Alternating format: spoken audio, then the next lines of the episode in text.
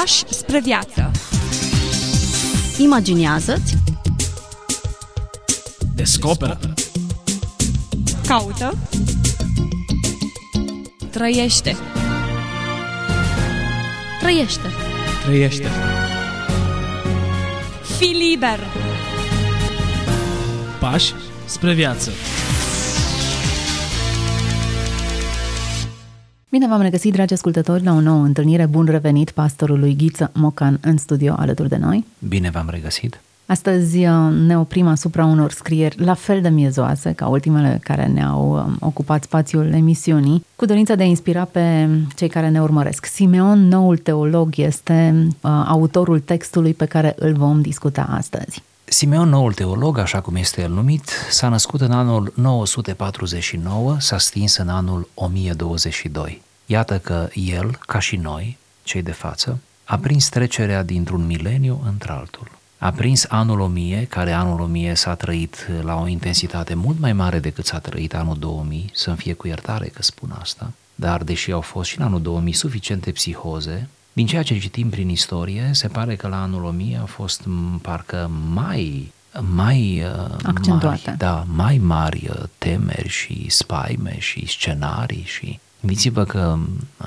avem documente cum că pe la anul 1000, în apropierea anului 1000, considerându-se că va fi sfârșitul istoriei, va fi sfârșitul lumii, uh, oameni cu dare de mână și-au cumpărat locuri de veci uh, foarte aproape de mănăstiri, de biserici, de lăcașurile de cult, tocmai ca cumva, dacă va fi un uh, sfârșit, iată, iminent al lumii, să aibă acolo spațiul acela pus deoparte și au făcut tot felul de slujbe sau au luat tot, tot felul de, de măsuri, s-au retras în locuri, în locuri pustiși și așa mai departe. A fost o întreagă psihoză. E bine, pe fondul acesta, anul 1000 îl, îl găsește pe Simeon, nou teolog, îl găsește un uh, matur, un adult în toată, în toată regula, uh, deja retras la mănăstire, s-a retras la 27 de ani și uh, uh, scriind, dar mai ales vorbind despre Dumnezeu și lucrurile uh, tainice ale lui Dumnezeu, iar în urma lui au rămas printre altele Uh, pe lângă tratate, pe lângă epistole, a rămas și o colecție de imnuri care se numesc acum în traducere imnele iubirii dumnezeiești. În aceste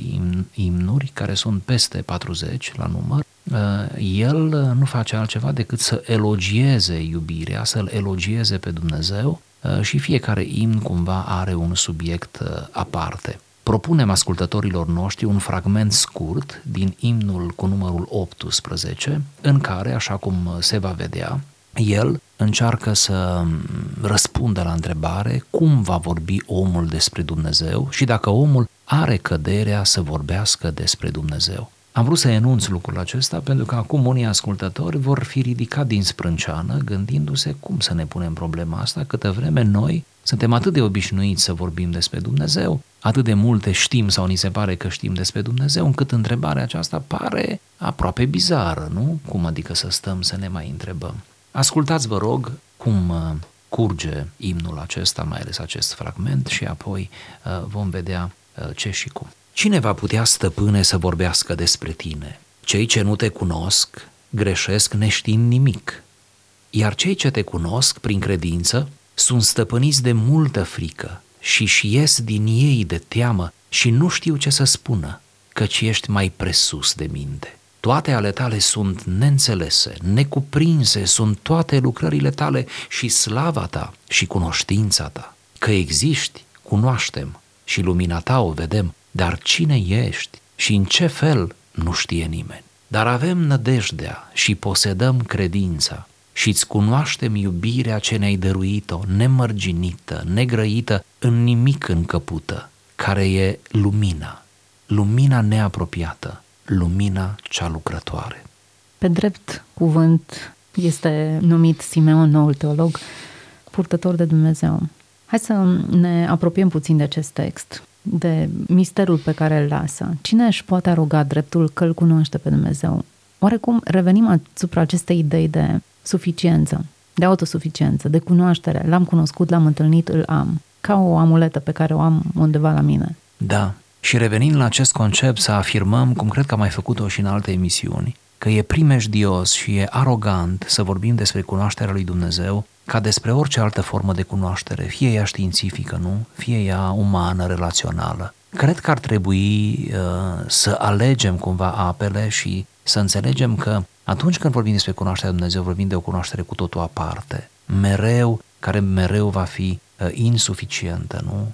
Mereu va fi într-o uh, continuă dezvoltare uh, și căutare. Poate acesta ar fi primul punct de la care trebuie să pornim. Nu-L cunoaștem pe Dumnezeu cum cunoaștem uh, o altă ființă umană sau un fenomen, nu? Sau un procedeu sau un proces științific sau de orice altă natură. Nu îl cunoaștem pe Dumnezeu uh, în felul acesta. E un, un alt mod de a cunoaște. E un alt mod. Apoi, al doilea lucru care cred că ar se impune a fi spus este că și după ce admitem că această cunoaștere e cu totul particulară, cu totul specială, trebuie să avem bunul simț și smerenia de a recunoaște că niciodată nu vom ajunge la capătul acestei cunoașteri, că va rămâne până la urmă un, un drum de parcurs și că ceea ce ne-a rămas de parcurs este mai mult decât ceea ce deja am parcurs. Că de fapt viața aceasta pe pământ nu este cartea întreagă pentru ca la urmă, după moarte, să avem epilogul, cum se spune uneori pe la înmormântări. Așa se spune de obicei. Când aici dăm pagină după pagină, adică să zicem fiecare zi a vieții noastre, o filă, nu? Că e o filă și încă o filă și încă... Și am ajuns la sfârșit și acolo la sfârșit este un epilog și atunci pentru epilog ne mutăm. De aici ne mutăm dincolo. Nu, ci este exact invers. Doar prefața o trăim aici și cartea în grosimea ei, în abundența ei, o explorăm dincolo. Dacă plecăm de la această premiză a doua, care este mult mai corectă în raport cu Scriptura, cu revelația și cu, chiar cu propriile noastre intuiții, dacă plecăm de la această premiză, atunci um, și dacă am putea să-L cunoaștem pe Dumnezeu pe de-a întregul într-o viață, să presupunem că am putea, viața e prea scurtă și tot nu putem. Noi uităm de acele experiențe ale Vechiului Testament cu oameni cărora li s-a descoperit un înger sau Dumnezeu sau nu știu cine, în orice caz, o făptură cerească și aveau sentimentul că vor muri după aceasta nu cred că era o, o presupunere puerilă, ci cred că atât de copleșitoare era apropierea de divin, încât aveau sentimentul că nu mai că pot nu-și mai să pot trăiască. reveni din asta. Nu mai pot, nu pot rezista unei încărcături atât de mari. Cred că exact acest lucru încearcă să-l surprindă Simeon în uh, descrierea aceasta. E atât de mult, atât de deasupra, încât ființa omenească nu poate să pătrundă. Da. În trupurile acestea, în experiența noastră umană, nu am putea suporta să se, să se coboare Dumnezeu în Dumnezeirea Lui aici, în încăperea aceasta și să stea de vorbă cu noi. Am muri. Iar însăși pretenția de a avea această cunoaștere, cum spune Simeon, este o aroganță în sine, nu? Este un derapaj în sine. Este e clar că e limitată cunoașterea noastră și e limitată, în primul rând, nu că Dumnezeu nu ar vrea să ne descopere mai mult, ci că nu suntem în stare să asimilăm mai mult. Sigur. Nu? Cât poți să-i spun unui copil de 2 ani, ca el să înțeleagă, să priceapă, să asimileze informația? Trebuie să-i o spun în termenii lui, în paradigma lui de înțelegere, cu formulele pe care el le pricepe. În poveste? În poveste, în, în porții mici, în așa fel încât să-i prindă atenția. La fel, cred că se comportă Dumnezeu cu noi, nu neapărat că ar vrea să ne priveze de prezența Lui, cea singura care ne-a lămurit de plin, ci pentru că nu putem duce atâta slavă în momentul Gândiți-vă acesta. că Isus însuși s-a folosit în mare parte de pilde, care pildele sunt niște povești, niște ficțiuni. De ce ne-a copleșit cu pildele? De ce ne-a spus mai multe pilde decât știm tălmăcii? Din cauza că, sau le-a spus contemporanilor, implicit și nouă prin Evanghelii, din cauza că realitatea lui Dumnezeu și lumea lui Dumnezeu era de necuprins, era atât de mare, era atât de de dificil de înțeles pentru mintea umană, încât a fost neapărat nevoie de o tâlcuire a ei, nu? De o punere a ei în elemente omenești, pământești, ca noi să putem asocia, pentru că mintea omului ea lucrează prin asociere. Dacă ne referim la uh, segmentarea celor două categorii din această rugăciune, cei care nu te cunosc sau cei care te cunosc prin credință, ceea ce înseamnă tot o cunoaștere foarte limitată. Sigur. Cei care nu te cunosc deloc n-au dreptul să spună nimic. E clar că e ignoranță deci, totală. Cei ce nu te cunosc greșesc neștiind nimic. Ei greșesc neștiind. Ori tocmai aceștia cred că sunt mari vocale ai lumii. Da, Ei da, au să cele ne mai ocupăm puțin de proeminente păreri despre cine este Dumnezeu, cum ar trebui să acționeze, ce ar trebui să facă cu suferința și cu toate celelalte. Și mai ales ce ar trebui să facă biserica, și mai ales ce ar trebui să predice slujitorii, Corect. și mai ales ce cântări ar trebui să cântăm. Foarte, foarte bună ideea asta să luăm acest paragraf. Deci, întâi de toate, Uh, pe primii, Simeon, nou teolog, îi reduce la tăcere și zice, cu primii rezolvăm repede. El în imn rezolvă repede cu ei. Spune, primii n-au ce să se pronunțe pentru că ei greșesc neștiind nimic. Îmi place cum formulează, greșesc neștiind nimic. Prin urmare, tot ce vorbește cineva care nu-L cunoaște pe Dumnezeu prin credință este nul, nu persoana aceea Ignoranță este nulă. pură. Da, dar tot ce afirmă este nul. Este fie din auzite, este fie cu reavoință, este fie cu superficialitate, este fie reducționism, așa mai departe. Așa cum spuneați, uh, ei sunt parcă atât de vocali, ei sunt atât de activi și parcă aceștia sunt mai activi decât oamenii credincioși. Și eu zic, nu parcă, eu cred că sunt mai activi. La ora actuală noi trăim în această dublă realitate sau ne-am dublat realitatea fizică prin realitatea virtuală de care nu ne mai putem ascunde cum ar veni. Mai mult sau mai puțin, toți suntem și o prezență virtuală în lume. Repet, mai mult sau mai puțin, nu mai suntem doar o prezență fizică, ceea ce complică lucrurile. În realitatea virtuală, mai ales datorită rețelelor de socializare, ă, deja realitatea virtuală ne-a pus în minte această iluzie, această utopie, pentru unii fatală, cum că ă, fiind atâta libertate și oricine având acces și oricine putând să scrie și nu oricine putând să se exprime, atâția își dau cu părerea dintre aceia care greșesc neștiind nimic. Vreau să rămânem la asta, greșesc neștiind nimic. Unii dintre ei, să ne înțelegem, unii dintre ei sunt foarte bine intenționați, unii sunt sinceri, unii pur și simplu se lasă provocați de alții mai vicleni de pe acolo și intră în hora asta, intră în dezbaterea aceasta cu totul sinceri, neștiutori, dar sinceri. Alții sunt manipulatori, alții sunt pur și simplu atât de perverși, atât de perverși, încât își trăiesc viața exact după propriile plăceri, exact într-o înstrăinare permanentă de Dumnezeu, dar uh, pozează în apărătorii adevărului, a, sfinț- a sfințeniei, a, nu știu, a binelui, de vreme ce ei se află zi și noapte într-o lume a răului. Și ei își dau cu părerea, deși greșesc, neștiind nimic. Sunt cei mai vocali. Interesante cele două categorii. Deci, ignoranții sunt cei mai vocali, iar cei care cunosc N-au curaj. sunt stăpâniți de multă frică și și ies din ei de teamă. Haideți puțin să ne oprim asupra ideii acesteia de frică.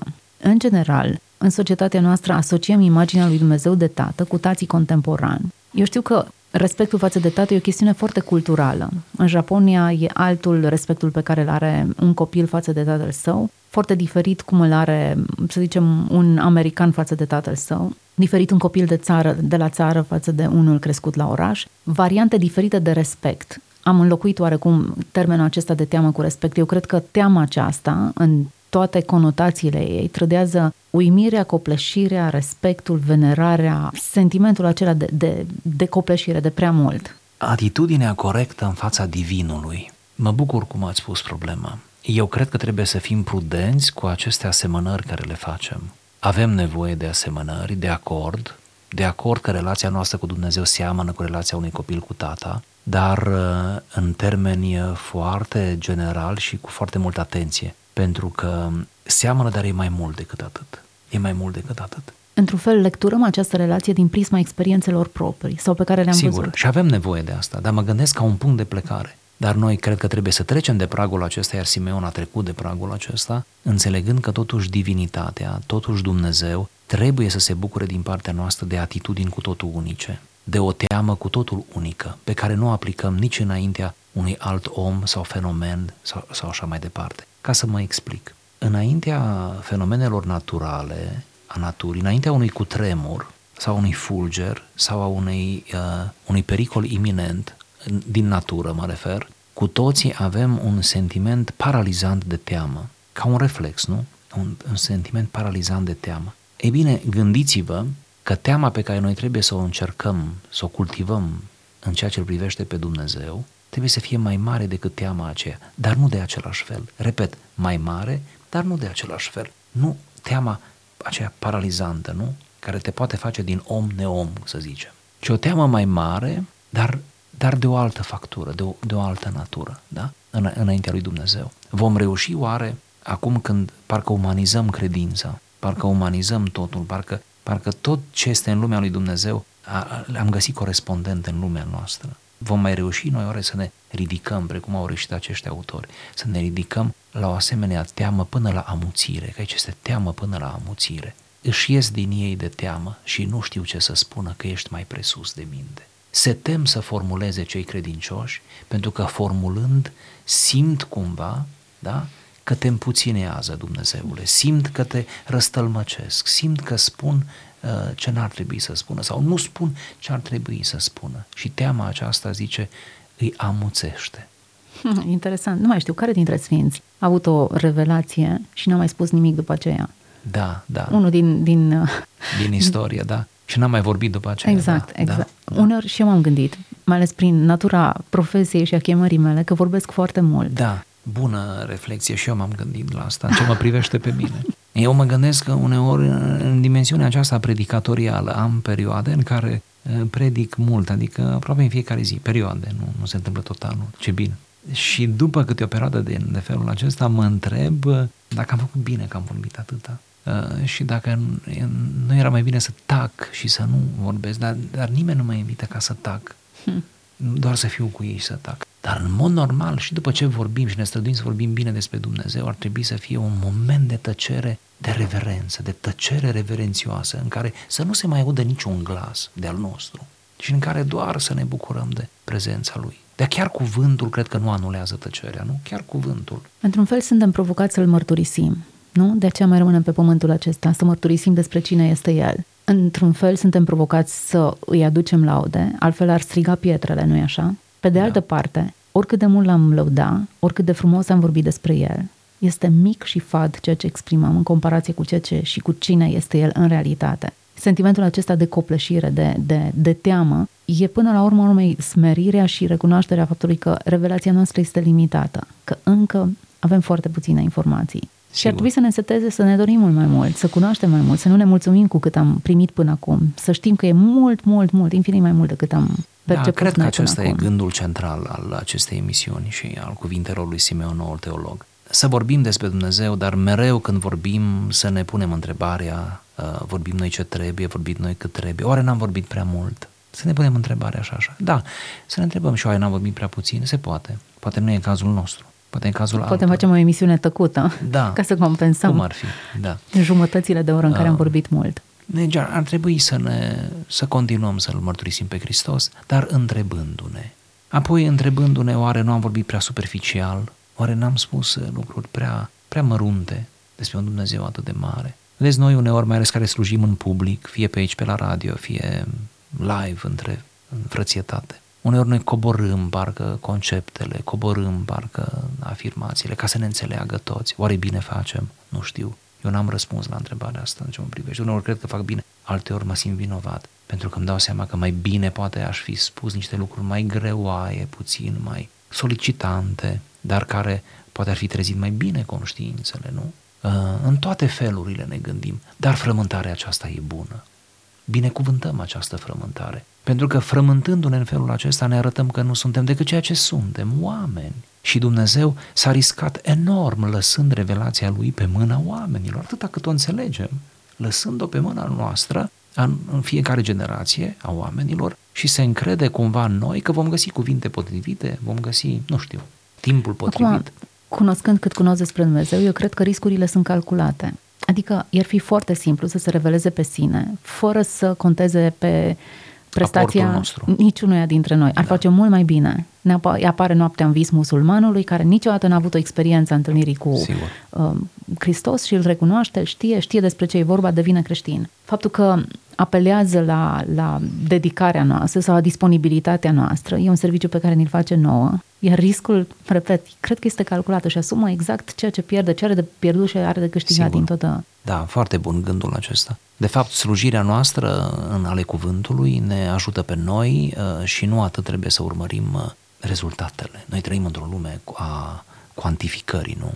a cântăririlor, a rezultatele. Acum totul se cântărește, nu numai obiectele, acum totul se cântărește. Se fac evaluări, nu? În ce lume trăim a evaluărilor? De altfel, nici n-ar fi putut să ajungă lumea atât de dezvoltată din punct de vedere științific și civilizațional, fără aceste uh, unelte precise de măsură. Dar în cele spirituale, cred că școala în care ne introduce Dumnezeu atunci când uh, înțelegem și vorbim despre El și așa ne ajută pe noi. Noi ne ascuțim uh, conceptele, noi ne dezvoltăm credința, noi învățăm să iubim pe oameni în ciuda ceea ce sunt ei. Interesantă discuția aceasta, aluzia aceasta la instrumentele de măsură, pentru că trăim într-adevăr într-o lume care cuantifică fiecare experiență aproape. Avem statistici mai mult sau mai puțin exacte, dar care descoperă fenomene da. sociale și Și dacă de nu tot sunt soiul. exacte, ne lasă impresia că știm totul. Că știm.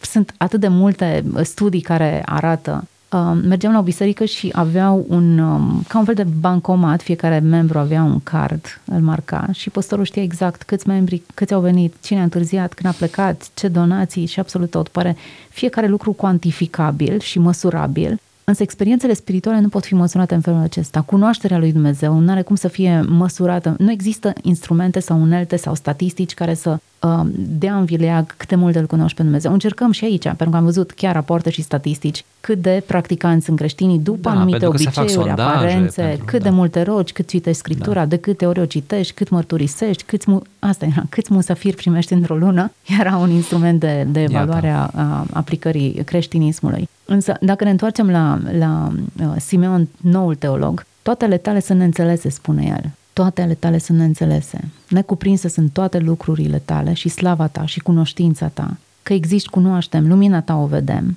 dar cine ești și în ce fel, nu știe nimeni. Interesant că lucrurile acestea scrise cu mai mult de o mie de ani în urmă n-am evoluat prea mult din punctul acesta. În ciuda tuturor celorlalte descoperiri și a Acum, instrumentelor cu de toate măsurare. device-urile pe masă și ne întoarcem și recunoaștem că e adevărat această afirmație. Cine ești, în ce fel, nu știe nimeni. Cine este și, de fapt, cum poți să te raportezi la acest Dumnezeu care creează un univers pe care nu-l poți măsura și pe care nu-l poți cunoaște? Cu galaxie și cu stele și cu lucruri pe care în secolul 21 nu faci decât să ridici umeri și să spui încă n-am ajuns la marginile Universului, încă nu știu tot ce poate și vorbim doar de creația lui, de opera lui, nu vorbim de el însuși. Cum ai putea atunci să te referi la el, având sentimentul că l-ai la degetul mic, că știi tu cine este el, că ai citit uh, în Biblie odată, Da, sau alte cărți. Exact. Da. Și că știi exact cine este el. Ei bine, mai avem încă mult de săpat. Și totuși avem ceva, zice autorul, dar avem nădejdea și posedăm credința și îți cunoaștem iubirea. Nădejde, credință, cunoaștere. Avem nădejde, avem credință și cunoaștem. Nu te cunoaștem pe tine în natura ta, pentru că nu avem cum, dar îți cunoaștem iubirea, care e nemărginită, negrăită, în nimic încăpută. De cât cunoaștem, atât trăim, atât dăm mai departe. Și de cât cunoaștem, va fi judecata finală, nu? Ne amintim de acel discurs al Mântuitorului, Sigur. plecați de aici, nu v-am cunoscut, nu m-ați cunoscut, nu a existat cunoaștere. E o relație de cunoaștere, da.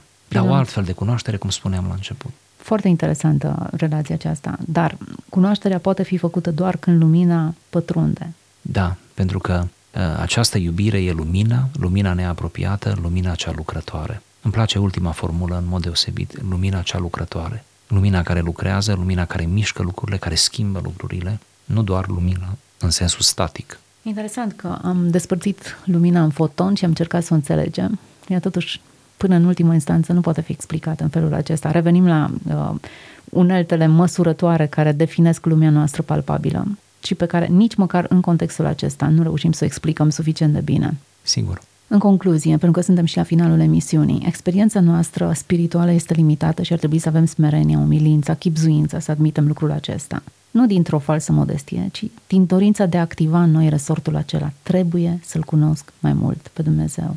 Și poate că ar fi bine să încheiem cu întrebarea cu care se deschide citatul nostru. Cine va putea stăpâne să vorbească despre tine? Ei bine, noi doi am încercat astăzi și sper că am făcut-o cu folos pentru noi înșine, în primul rând, și apoi și pentru toți cei care au urmărit discuția noastră. Ce să zic decât Dumnezeu să ne lumineze inimile, cugetele noastre și să ne descopere mai mult din natura și din frumusețea sa. Să rămâneți cu bine! Pași spre viață. Imaginează-ți, Descoperă. Caută. Trăiește. trăiește. Trăiește. Fii liber. Pași spre viață.